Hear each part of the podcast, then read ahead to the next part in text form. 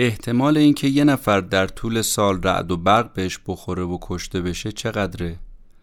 از لحاظ احتمالات شانس کشته شدن با آزرخش یا همون سائقه یک به سیصد هزارومه اما اگه این حادثه نه یه بار سه بار و یا هفت بار برا کسی یا کسانی پیش اومده باشه اون وقت چی؟ اون وقت آیا میشه این نتیجه رو گرفت که امکان این که یه رخداد و یه رویداد خارق العاده و معجزه آسا نه فقط یک بار بلکه چندین بار اتفاق بیفته وجود داره.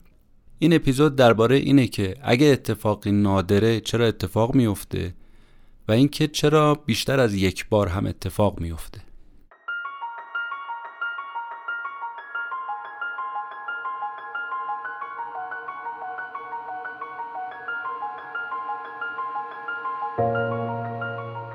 به نام خدا سلام.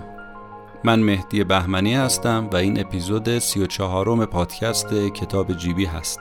کتاب جیبی هم پادکستیه که هر جمعه پخش میشه و من خلاصه یک کتاب رو برای شما تعریف می‌کنم که اگر شما هم خوشتون اومد اون کتاب رو بخونید.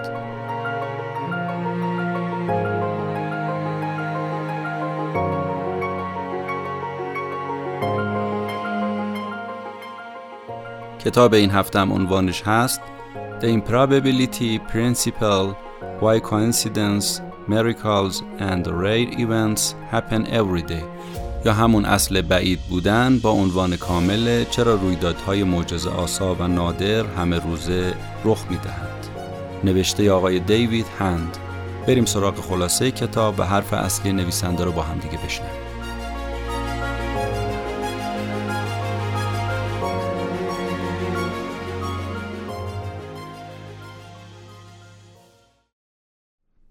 این کتاب درباره اینه که هیچ غیر محتمل و غیر ممکنی به اصطلاح وجود نداره. هر چیزی که ولو یک درصدم احتمال وقوعش باشه پس ممکنه اتفاق بیفته. بنابراین ما نامحتمل، ناممکن، غیر ممکن نداریم. اصل بعید بودن به ما میگه رخدادهایی که احتمالش خیلی خیلی کمه اتفاق میفته و نه اینکه اتفاق میفته ممکنه چندین بار هم اتفاق بیفته. نه یه بار نه دو بار نه سه بار حتی بیشتر از اینها. نمونهش سرگرد والتر سامرفورد. این آدم سه بار توسط سائقه مورد هدف قرار گرفته. هر باری هم که سائقه به بدنش خورده یه اتفاقی براش افتاده. بنابر احتمالات اینکه یه نفر در طول سال به وسیله آزرخش مورد اصابت قرار بگیره چقدره؟ یک به 300 هزارمه حالا اگه یه کسی پیدا بشه مثل همین جناب سرگرد والتر سامرفورد سه بار مورد اصابت سائق قرار بگیره پس می‌بینیم که دیگه این احتمال چی شده؟ نقص شده دیگه. به ظاهر غیر ممکن یا خیلی خیلی احتمالش ضعیف بود. اما اتفاق افتاد نه فقط یه بار سه مرتبه. اگر ما اون شاخص یک به 300 هزارم رو به عنوان یه میانگین حساب بکنیم کسایی که به این میانگین نزدیکترن بیشتر مورد هدف هستن. اونایی که از میانگین دورترن کمتر. آقای سامرفورد از اون جمله کسایی بود که پشت میز نشین نبود. جناب سرگرد دفعه اول سوار اسب بود آزرخش بهش اصابت کرد. از کمر به پایین فلج شد.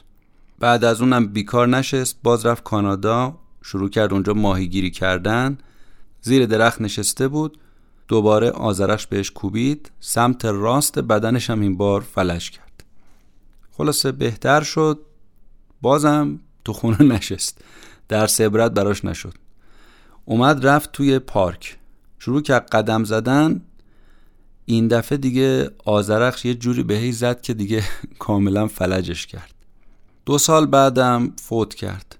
اما خندهدار قضیه این نویسنده میگه که به خاطر اینکه این بار آخر با مرگ طبیعی فوت کرد از دست سائق قصر در رفت این دفعه بعد از مرگش سنگ مزارش مورد اصابت آزرخش قرار گرفت. آقای دیوید هند نویسنده این کتاب میگه این بابا اگر بافندگی تو خونه می‌کرد یا اگر پشت میز نشین بود هیچ وقت این بلاها سرش نمیومد انقدر زندگی پر مخاطره ای نداشت. که سه بار در معرض هدف قرار بگیره. این حرفا رو چرا داریم می‌زنیم؟ می‌خوایم اینو بگیم که اتفاق نادر ممکنه پیش بیاد و باز پیش بیاد و باز پیش بیاد و باز هم پیش بیاد. جریان چیه؟ جریان برمیگرده به اصلی به نام قانون اهرم احتمال. آقای دیوید هند که خودش ریاضیدان هست استاد دانشگاه هست با احتمالات سر و کار داره. و تخصصش تو این زمینه هست به ما میگه که یه تغییر کوچولو تو شرایط می‌تونه یه تأثیر عظیمی تو احتمالات داشته باشه.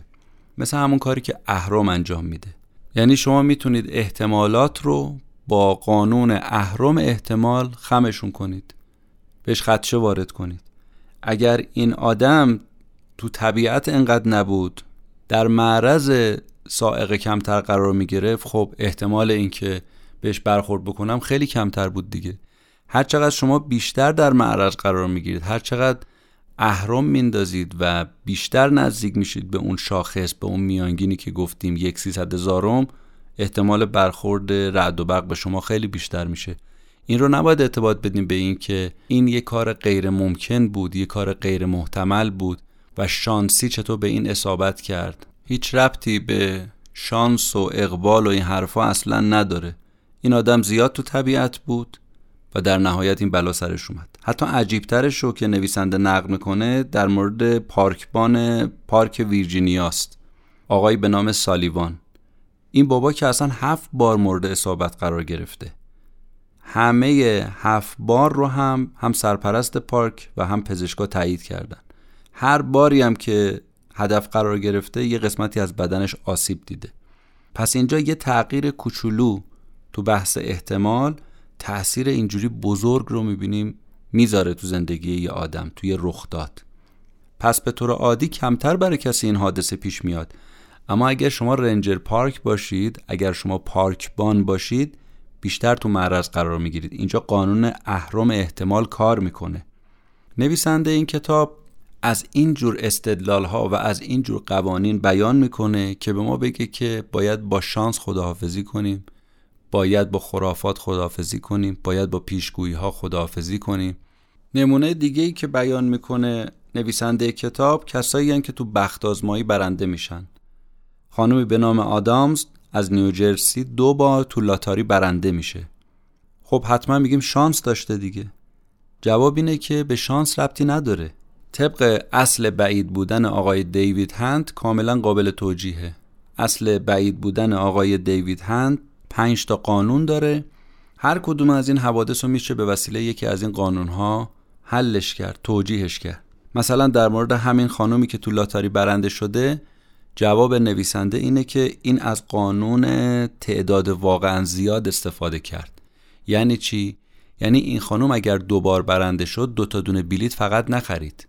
ما بلافاصله فکر می‌کنیم دو تا بلیت خرید دوبارم تو لاتاری برنده شد. اما اینجور نبوده. حتما این خانم بیشتر از دو تا بلیت خریده بوده که تونسته دوبار برنده بشه. پس تعداد بلیت ها بیشتر تعداد برنده شدن هاش هم بیشتر.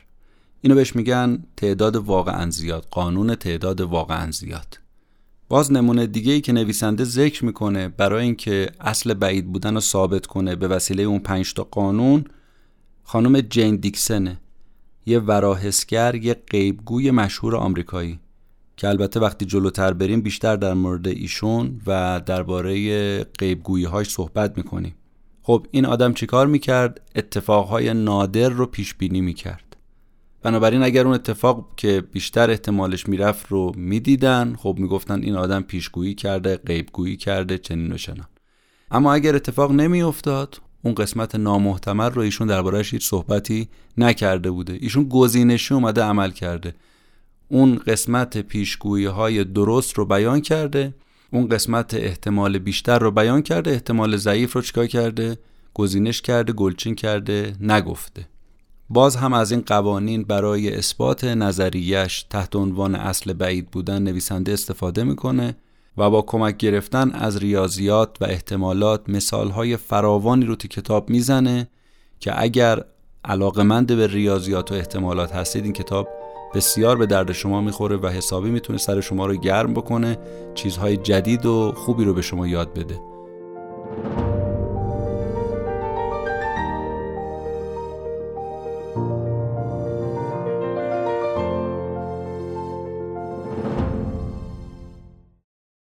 داشتیم چی می‌گفتیم؟ داشتیم اینو می‌گفتیم که رویدادهای خارق العاده بعید و نامحتمل وجود نداره. طبق اصل بعید بودن. یعنی بعیده که غیر ممکن وجود داشته باشه. و حتی یک بار بیشتر هم اتفاق میفته اتفاق نادر بیشتر از یک بار پیش میاد. از جمله اتفاقای باور نکردنی که نویسنده بیان می‌کنه ولی میگه هیچ ربطی به شانس و اقبال و اینها نداره. جریانی که تو تابستون سال 1972 اتفاق میفته جریان از این قراره که آقای آنتونی هاپکینز که کارش هنرپیشگیه. برای ایفای نقش اصلی توی فیلم نیاز به یک رمان پیدا می‌کنه چون داستان فیلم بر مبنای اون رمان ساخته میشه. یه قراردادی امضا می‌کنه بعد میگرده دنبال این کتاب. میگه خب حتما می‌تونم راحت پیداش کنم دیگه. این کتاب فروشی اون کتاب فروشی تو لندن ولی یه دونه نسخه از این کتابم پیدا نمی‌کنه. انگار کتاب به یه نوعی نایاب شده. هیچ کدوم از کتاب فروشی های لندن کتاب رو نداشتن.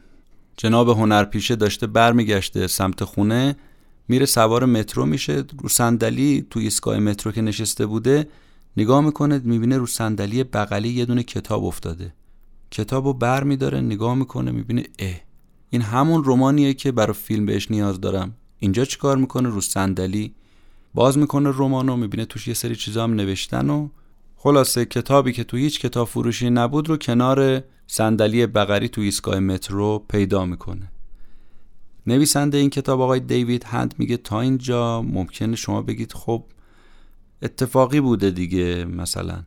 اما از اینجا به بعدش اگه بشنوید خیلی بیشتر تعجب می‌کنید. و اون که یک سال بعد این هنرپیشه نویسنده همون رمان رو می‌بینه ماجرا رو براش تعریف می‌کنه. نویسنده رمان برمیگرده میگه که سال 1971 یعنی یک سال قبل از این من یه نسخه از کتابم رو به دوستم امانت دادم. همون تک نسخه هم بود که توش من یادداشتامو نوشته بودم. برای چی؟ برای اینکه کتاب رو از زبون انگلیسی به زبون آمریکایی چاپ کنم. از بعد حادثه دوستم کتاب رو تو لندن گم می‌کنه.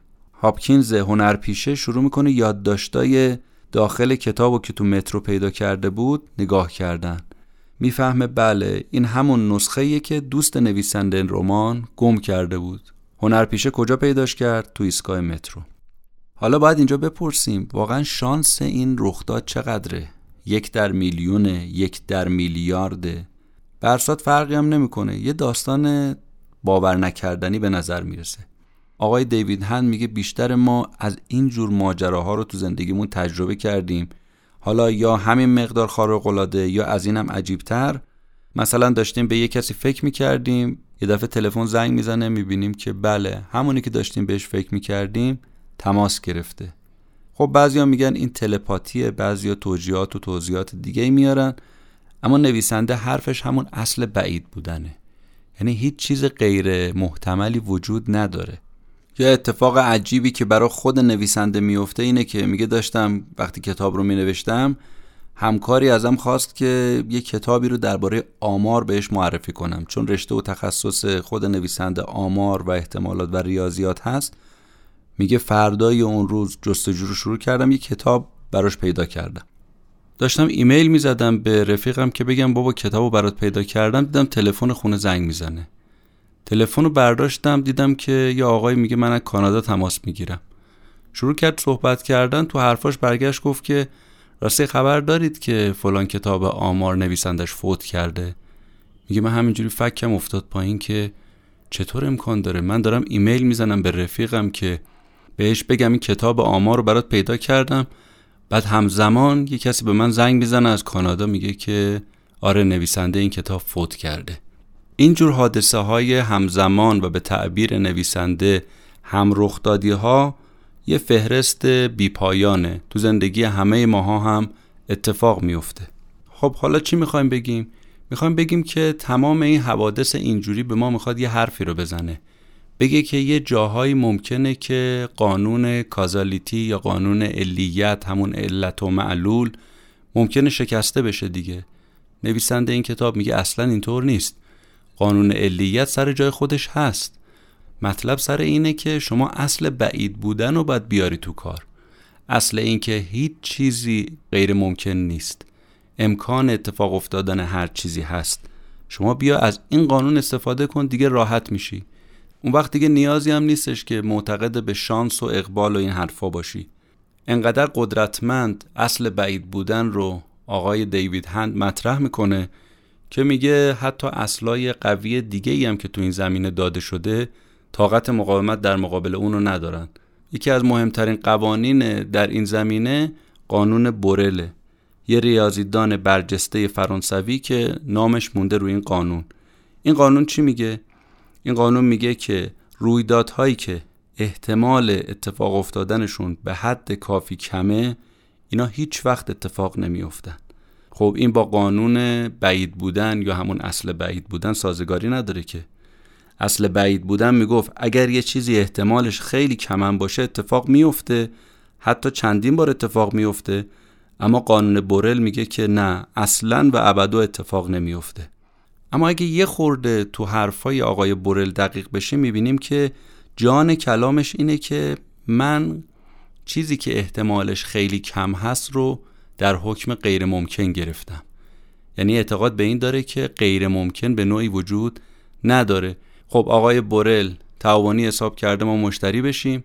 در واقع از اون موضع خودش یه خورده اومده پایین. در نتیجه نظریه نویسنده این کتاب درست آب در میاد.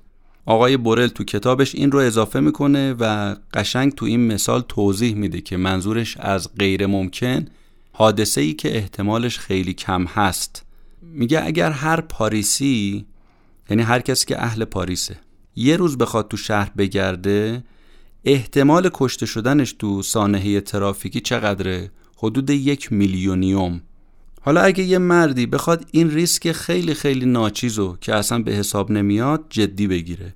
بیا تمام فعالیت های بیرون خونش رو کنسل کنه و خودش رو تو خونه حبس بکنه. یا همین محدودیت رو برای زن بچهش ایجاد بکنه که حق ندارید از خونه بیرون بیاد که مبادا تو حادثه ترافیکی از بین برید آدما به این مرد چگونه نگاه می‌کنن؟ میگن این مریضی مالی خولیا گرفته. میگن این دیوونه شده. تعادل روانی نداره. آدم به یه احتمال یک میلیونیوم انقدر نباید جدی بگیر و توجه بکنه دیگه. بعد وقتی نظرات سایر دانشمندانم نگاه می‌کنیم می‌بینیم که اتفاقا شبیه نظر بورل رو گفتن و تایید کردن. اونها هم نظرشون از غیر ممکن یعنی چیزی که احتمال اتفاق افتادنش خیلی خیلی کم و ضعیف هست. تا اینجا چه نتیجه می‌گیریم از حرفای نویسنده کتاب؟ نتیجه که می‌گیریم اینه که هیچ غیر ممکنی وجود نداره و منظور دانشمند از غیر ممکن حادثه ای که احتمالش خیلی خیلی کمه. و از روی مسامحه اونها میان میگن غیر ممکن. پس اگر اینطور شد یک درصد هم اگر احتمال وقوع یا حادثه باشه اون حادثه می‌تونه پیش بیاد و طبق اصل بعید بودن می‌تونه اون حادثه چی بشه؟ تکرار بشه. یعنی وقتی احتمال وقوع داشت احتمال تکرار هم داره. حالا که این نظریه بیان شد و راحت کرد کار ما رو دیگه نیاز به این نیست که بخوایم دست و پا بزنیم. بیایم غیر علمی قضیه رو یه جوری توجیه و توضیحش بدیم. کارهایی که بعضیا اومدن انجام دادن به تعبیر نویسنده یه توضیح موزیانه اومدن ارائه دادن. اومدن گفتن قضیه شانس یا رخ دادن نامحتمل ها اینها دلایل مختلفی داره. مثلا برای اینکه بیان قضیه شانس رو توضیح بدن این مثال رو بیان می‌کنن. میگن یه توپ کوچیک شما دستتون هست. هی بی هدف دارید این توپ و این دست اون دستش می‌کنید. در چه حالی هستید؟ در حالی که توی تابستون رو چمن لم دادید و یه لیوان نوشیدنی خنک کنارتونه. همینجوری توپ رو حوس می‌کنید هی بندازید بالا بندازید پایین. یه دفعه توپ شلاپ میفته توی ظرف نوشیدنی شما. خب می‌دونید اگر می‌خواستید نشونه گیری بکنید این کارو بکنید اصلا اتفاق نمیافتاد به این راحتی. اما چجوری شد؟ اینجا بعضیا میان شانس رو مطرح می‌کنن. میگن این قضیه شانسی بود. شانس یعنی چی؟ وقتی توجیهشون علمی نیست حرفای پرتوپلا زیاد می‌زنن آدما دیگه. اینجا برمیگردن میگن که هستی گیتی یا همون طبیعت باعث این کار شد. اصطلاحا تعبیر نویسنده هوسبازی گیتیه. یعنی چی؟ یعنی طبیعت دلش خواست که این اتفاق بیفته اتفاق افتاد. یعنی یه نیروی مرموزی پشت کار هست یا یه موجود موزی پشت کار هست که بیشترم نیتش خیرخواهانه نیست نیتش شرورانه است. میاد این کارا رو انجام میده. خب حالا وقتی که نتونستیم از پس کار بر بیایم میریم سراغ چی؟ میریم سراغ خرافات میریم سراغ پیشگویی میریم سراغ پیرا روانشناختی میریم سراغ انواع و اقسام چیزهایی که به ما یه جوری شانس رو توجیه بکنه. بیایم از خرافات شروع کنیم. ببینیم که خرافه چیه.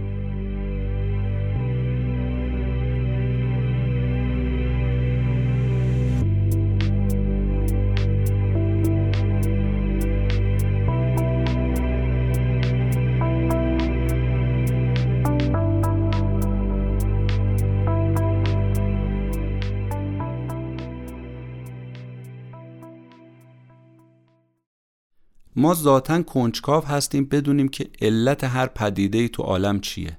و بعد از اینکه علت یه چیز رو کشف کردیم ازش یه الگو و یه مدل می‌سازیم که دیگه همیشه از اون الگو استفاده کنیم. مثلا A عامل B هست. اگر A اتفاق بیفته B هم پیش میادش. مثلا می‌بینیم یکی حواسش نیست میاد وسط خیابون تصادف می‌کنه. از این ماجرا یه علت و معلول می‌سازیم یه کازالیتی یه علیت می‌سازیم و ازش یه مدل استخراج می‌کنیم. از این به بعد میگیم که هر موقع کسی حواس پرت بیاد تو خیابون تصادف می‌کنه. یا اینکه دیدیم ابر سیاه اومده تا آسمون و بعدش بارون گرفته. پس هر وقت ابر سیاه بیاد تو آسمون بعدش بارون می‌گیره. از این علیت یه دونه مدل می‌سازیم. پس معلوم میشه پشت حل الگویی که ما می‌سازیم مدلی که ما تو ذهنمون می‌سازیم یه علیتی وجود داره. اگه اینجوری نبود نسل ما منقرض می‌شد واقعا دیگه. شما در نظر بگیرید آدم های نخستی وقتی می‌دیدن که علف های بلند داره تکون می‌خوره قطعا پی میبردن که یه ببر پشت این علف مخفی شده ممکنه حمله بکنه. تو کمین ما نشسته. سریع شروع می‌کردن فرار کردن. یا تو مثال های امروزیش اگه کسی زیاد سیگار بکشه نتیجهش سرطان ریه است. اگه کسی زیاد چاق باشه بیماری قلبی مبتلا میشه. آزمایش ها و تحقیقاتی که بشر انجام داده این رابطه علت و معلول رو بهش نشون داده. اما بعضی موقع ما میایم چشممون رو به روی این علیت میبندیم. یعنی غیر علمی فکر می‌کنیم. این میشه خرافات. یعنی چی؟ یعنی پشت الگو علت رو دیگه در نظر نمی‌گیریم. میایم شانس رو می‌بینیم. میگیم اگه گربه سیاه از جلو پات رد شد تو می‌خوری زمین. یا اینکه یه بار با ماشینمون رفتیم نمایش دیدیم فیلمی دیدیم سینما رفتیم. خیلی فیلم خوب و هیجانی مثلا نمایش داده. دفعه دیگه با اتوبوس رفتیم همچین فیلم یا نمایشه چنگی به دل نزده. از این به بعد نتیجه می‌گیریم که اگر با ماشین خودم برم فیلم عالی در میاد. اگر با اتوبوس برم فیلم چنگی به دل نمی‌زنه. اینجاست که میگیم شانس ما رفتیم سینما فیلم خوب در نیامد پس از این به بعد من با اتوبوس نمیرم با ماشین خودم میرم که فیلم خوب در بیاد. کاری که ما اینجا انجام دادیم چیه؟ این بوده که درست متوجه علت نشدیم ما. اومدیم انداختیم گردن شانس. یعنی نتیجه گیریمون غلط بوده. سقرا و کبرا که درست چیده نشد نتیجه یه قضیه هم درست عذاب در نمیادش. پس اگر اومدیم تو روابط بین اشیا علت رو خط زدیم و کات کردیم اون وقت نتیجهش میشه خرافات. این حرف رو چطور میشه نقضش کرد؟ اینجوری که این آدما یه خورده علمی اگه فکر کنن مشکل حله. یعنی چی؟ یعنی بیان خلاف اون اتفاق رو هم در نظر بگیرن. اگر یه بار گربه از جلو پاشون رد شد اینا زمین نخوردن خب این قانون نقض شده دیگه. اگه یه بار با اتوبوس رفتن اتفاقا فیلم و نمایش خوب در اومد این قانون نقض میشه دیگه. به همین راحتی زیرا به این شانس و در نهایت این خرافات زده میشه. اینجاست که ما باید به کارهای بعضی از آدما بخندیم. مثلا طرف می‌خواد تاس بندازه قبلش میگه اگه تاسو ببوسم بندازم مثلا جفت شیش در میاد. یا میگه اگر من چتر با خودم داشته باشم احتمال بارندگی کمتر میشه. همه اینا نشون دهنده خرافات تو عصر جدیده. یه روانشناسی به نام اسکینر اومد این قضیه خرافات رو تو قالب یه آزمایش خیلی جالب نشون داد.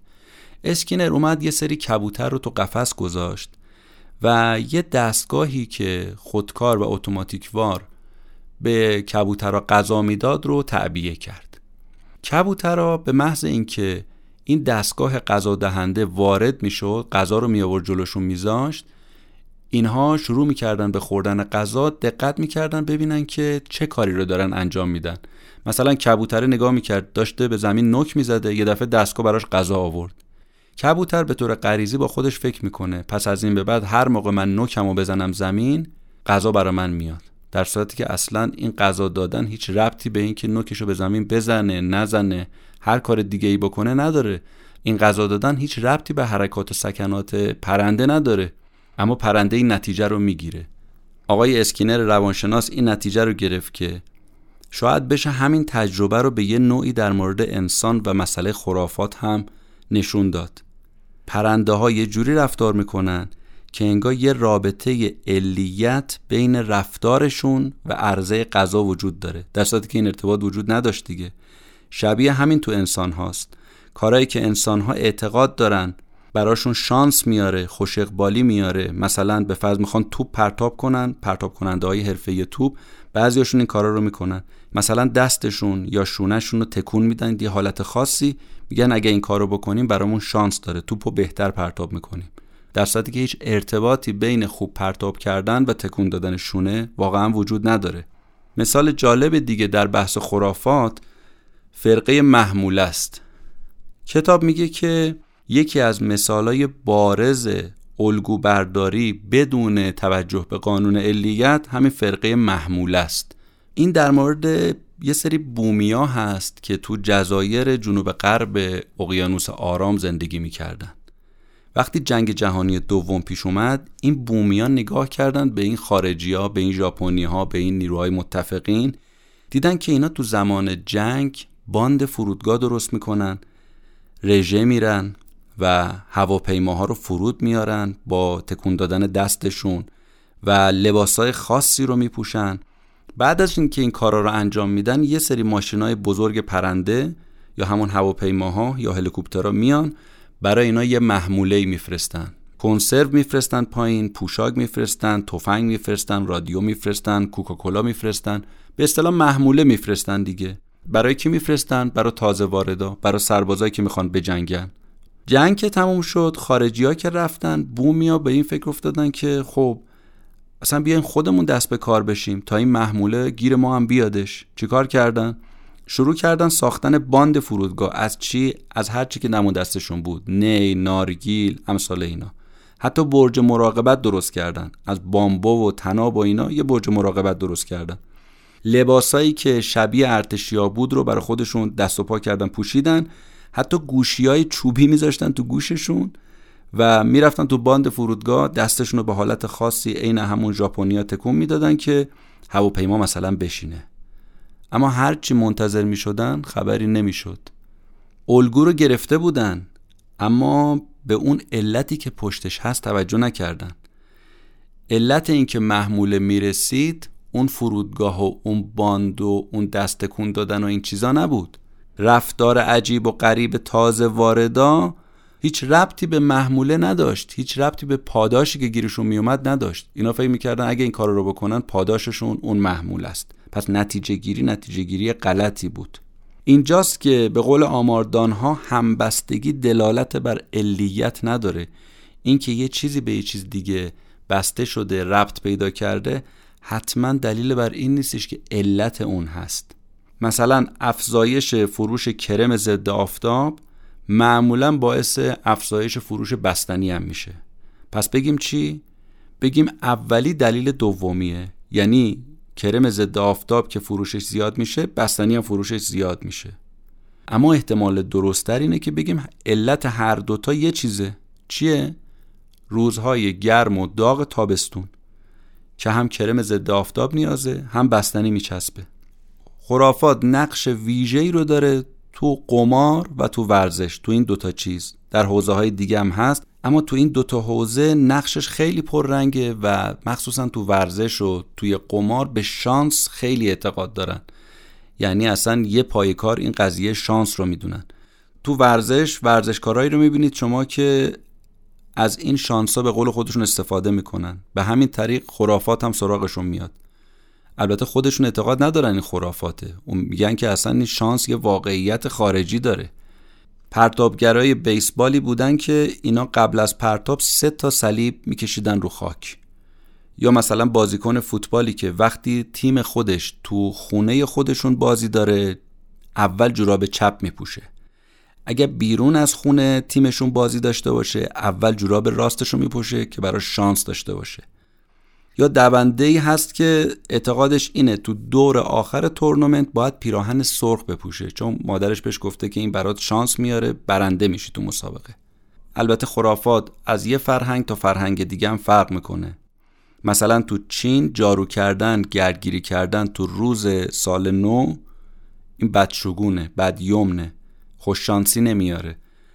یا تو ژاپن اگه یه گربه سیاه بیاد از جلو پای شما رد بشه نشونه خوشیومنیه اما تو آمریکا اگه گربه سیاه بیاد از جلو شما رد بشه از جلو پاتون این بدیومنیه تو کشور اروپایی مثلا 13 نحسه اما تو چین و ژاپن و کره و اینا مثلا چهار بدشگون می‌دونن.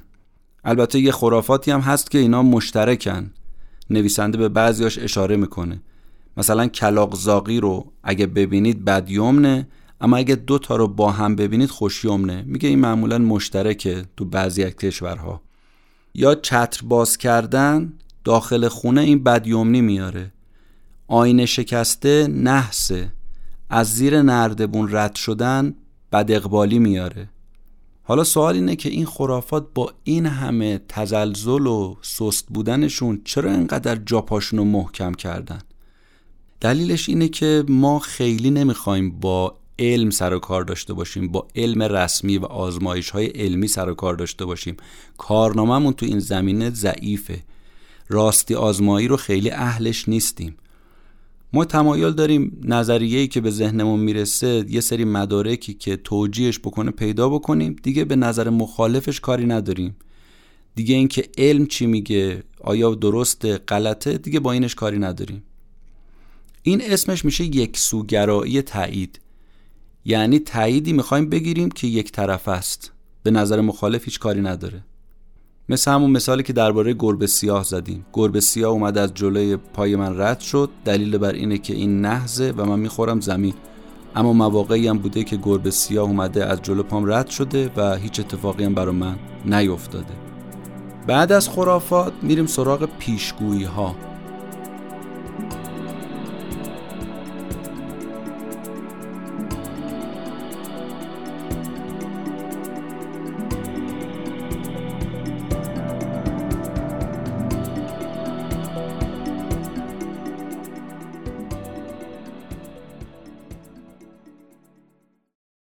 یادمون هست دیگه درباره چی داریم صحبت می‌کنیم. داشتیم در مورد این صحبت می‌کردیم که هر چیزی یه علتی داره. حتی اگر احتمالش هم کم باشه ولی طبق قانون علیت اتفاق میفته اما بعضیا میان روی این خط می‌کشن روی این پا می‌ذارن چشماشون رو میبندن.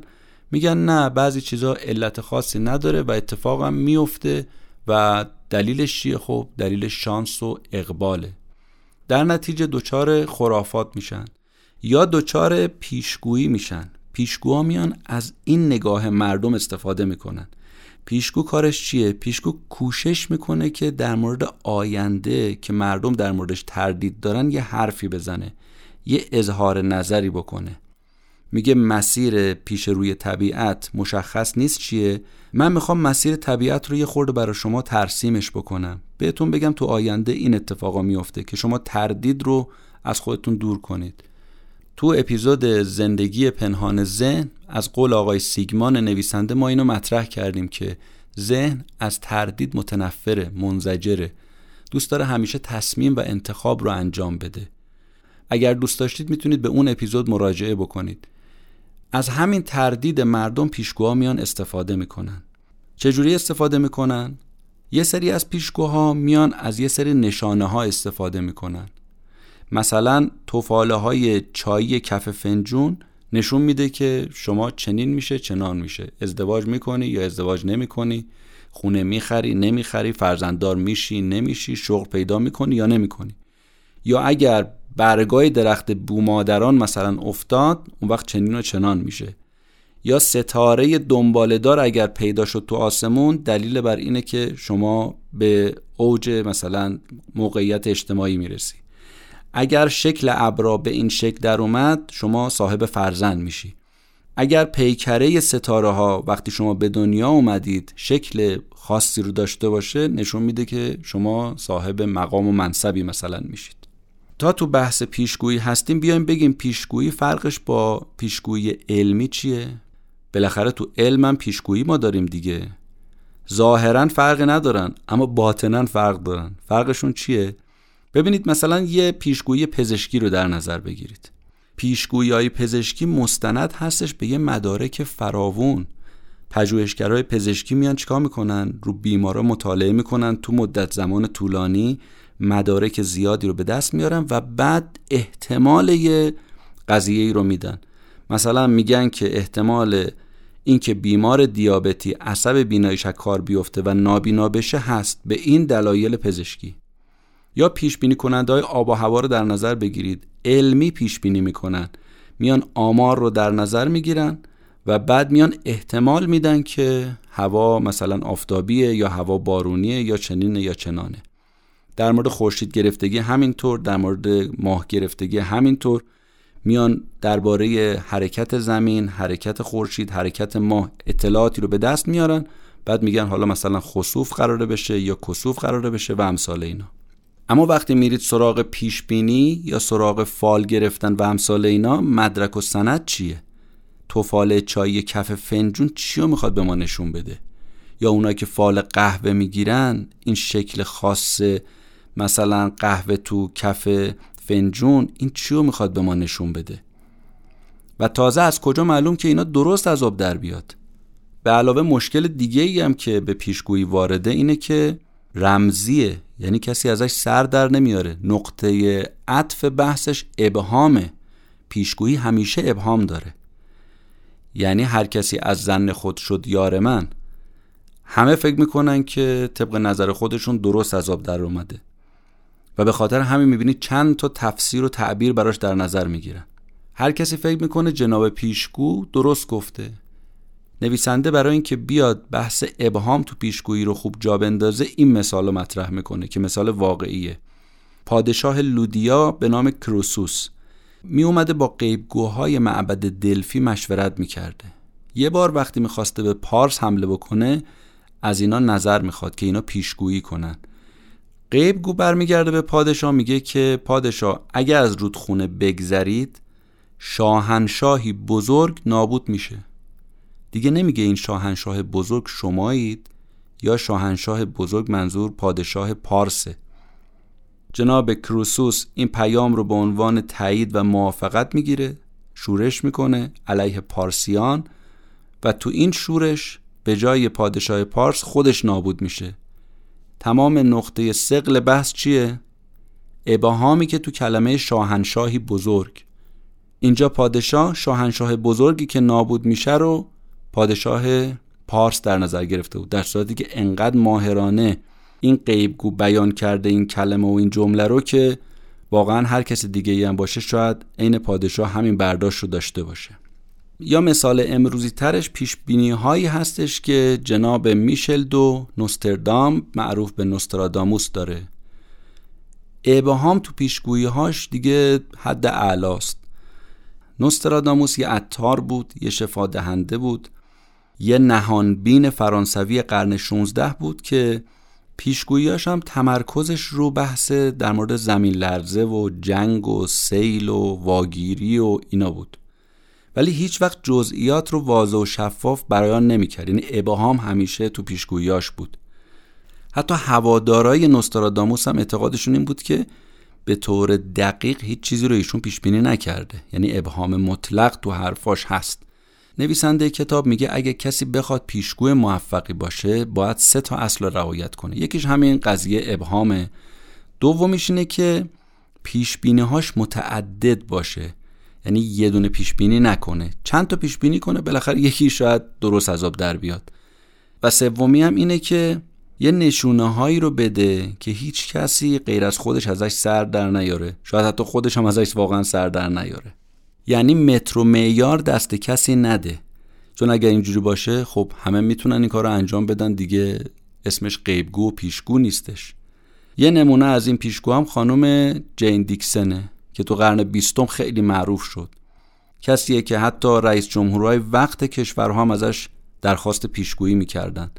مثلا ریچارد نیکسون بر پایه نظر این خانم آماده حمله تروریستا شد اما خب هیچ وقتم اتفاق نیفتاد. رونالد ریگان و همسرش مشاوره شخصی می گرفتن از این آدم. و رئیس دفتر ریگان تو زندگی نامش می نویسه که وقتی من تو کاخ سفید بودم تقریبا هر حرکت و هر تصمیم مهم خانواده ریگان از قبل به وسیله خانومی که در سان فرانسیسکو بود بررسی می شد که بالاخره با سعد بودن طالع سیارات یه موقع مخالفتی نداشته باشه. خانم جین دیکسن اومد با استفاده از ابهام چند تا پیشبینی انجام داد و بعضیاش هم درست در اومد. مثلا نوشت که دموکراتی برنده انتخابات ریاست جمهوری سال 1960 میشه و اتفاقا تو دفتر کارش کشته میشه و یا اینکه میمیره. یا اینکه یه آدمی از شوروی سابق اولین کسی هست که قدم به کره ماه می‌ذاره. یا اینکه سال 1958 جنگ جهانی سوم به راه میفته اعتقاد نویسنده این کتاب اینه که برای اینکه یه پیشگویی معتبر باشه باید حتما توضیح قانع کننده ارائه بشه. حتی اگر اون پیشبینی درست هم از آب در اومد توضیحاتش باید کافی باشه درست باشه. و هر چقدر پیشگویی که انجام میشه چون الان تو علوم مختلف هم بالاخره به نوعی داره پیشگویی صورت می‌گیره دیگه. هر پیشگویی که منفی نیست. پیشگوییهایی داره انجام میشه تو علم اما مستند به اسناد و مدارکه و هر چقدر قانع کننده تر باشه توجهات بهش بیشتر میشه. بعضی وقتا هم طرف پیشگویی می‌کنه و همون پیشگوییش باعث میشه که حادثه اتفاق بیفته. اسم این رو نویسنده می‌ذاره پیشگویی های خود کامیاب مثالش چیه؟ میگه سال 1999 یه مورد عجیبی از این پیشگویی ها اتفاق افتاد. اونم کجا؟ تو اندونزی. سه تا رهبر فرقه اینا اومدن پایان جهان رو پیش بینی کردن. گفتن در 9 9999 جهان به پایان می‌رسه. اتفاقی که افتاد چی بود؟ شد 10 99 شد 11 999 خبری نشد جهان به پایان نرسید. اما طرفدارا و پیروان اینا چیکار کرده بودن؟ تمام دار و ندارشون فروخته بودن. گفتن جهان دیگه تموم میشه دیگه. نویسنده میگه اینا ریختن سر این رهبران فرقه. انقدر اینا رو کتک زدن تا اینا مردن. تنز جالبی هم که اینجا آقای دیوید هند به کار می‌بره میگه البته پیشگوییشون درباره خودشون این رهبران فرقه درست از آب در اومد چون باعث به پایان رسیدن زندگی خودشون شد. نتیجه گیری بحثم اینه که هیچ کدوم از این توضیحات و تعریف هایی که درباره رخدادهای شگفتانگیز بیان شده چه توضیحاتی که ریشه و علت کار رو طبیعی می‌دونن چه اونهایی که غیر طبیعی می‌دونن فراتبیعی اصطلاحا می‌دونن هیچ کدومش نمی‌تونه توجیه درستی باشه. بهترین پیشنهاد از دیدگاه نویسنده این کتاب اینه که ما اصل بعید بودن رو قبول کنیم. این یه توضیح جایگزین هست که پایش هم علمیه و کاری هم با فراتبیعت نداره. نیاز به این نیستش که ما سراغ فراتبیعت بریم. بنابراین با قواعد طبیعی و قواعد علمی می‌تونیم ثابت کنیم که هر چیزی که احتمالش ولو یک درصد هم هست احتمال وقوعش هست و تکرار وقوعش هم ممکن اتفاق بیفته.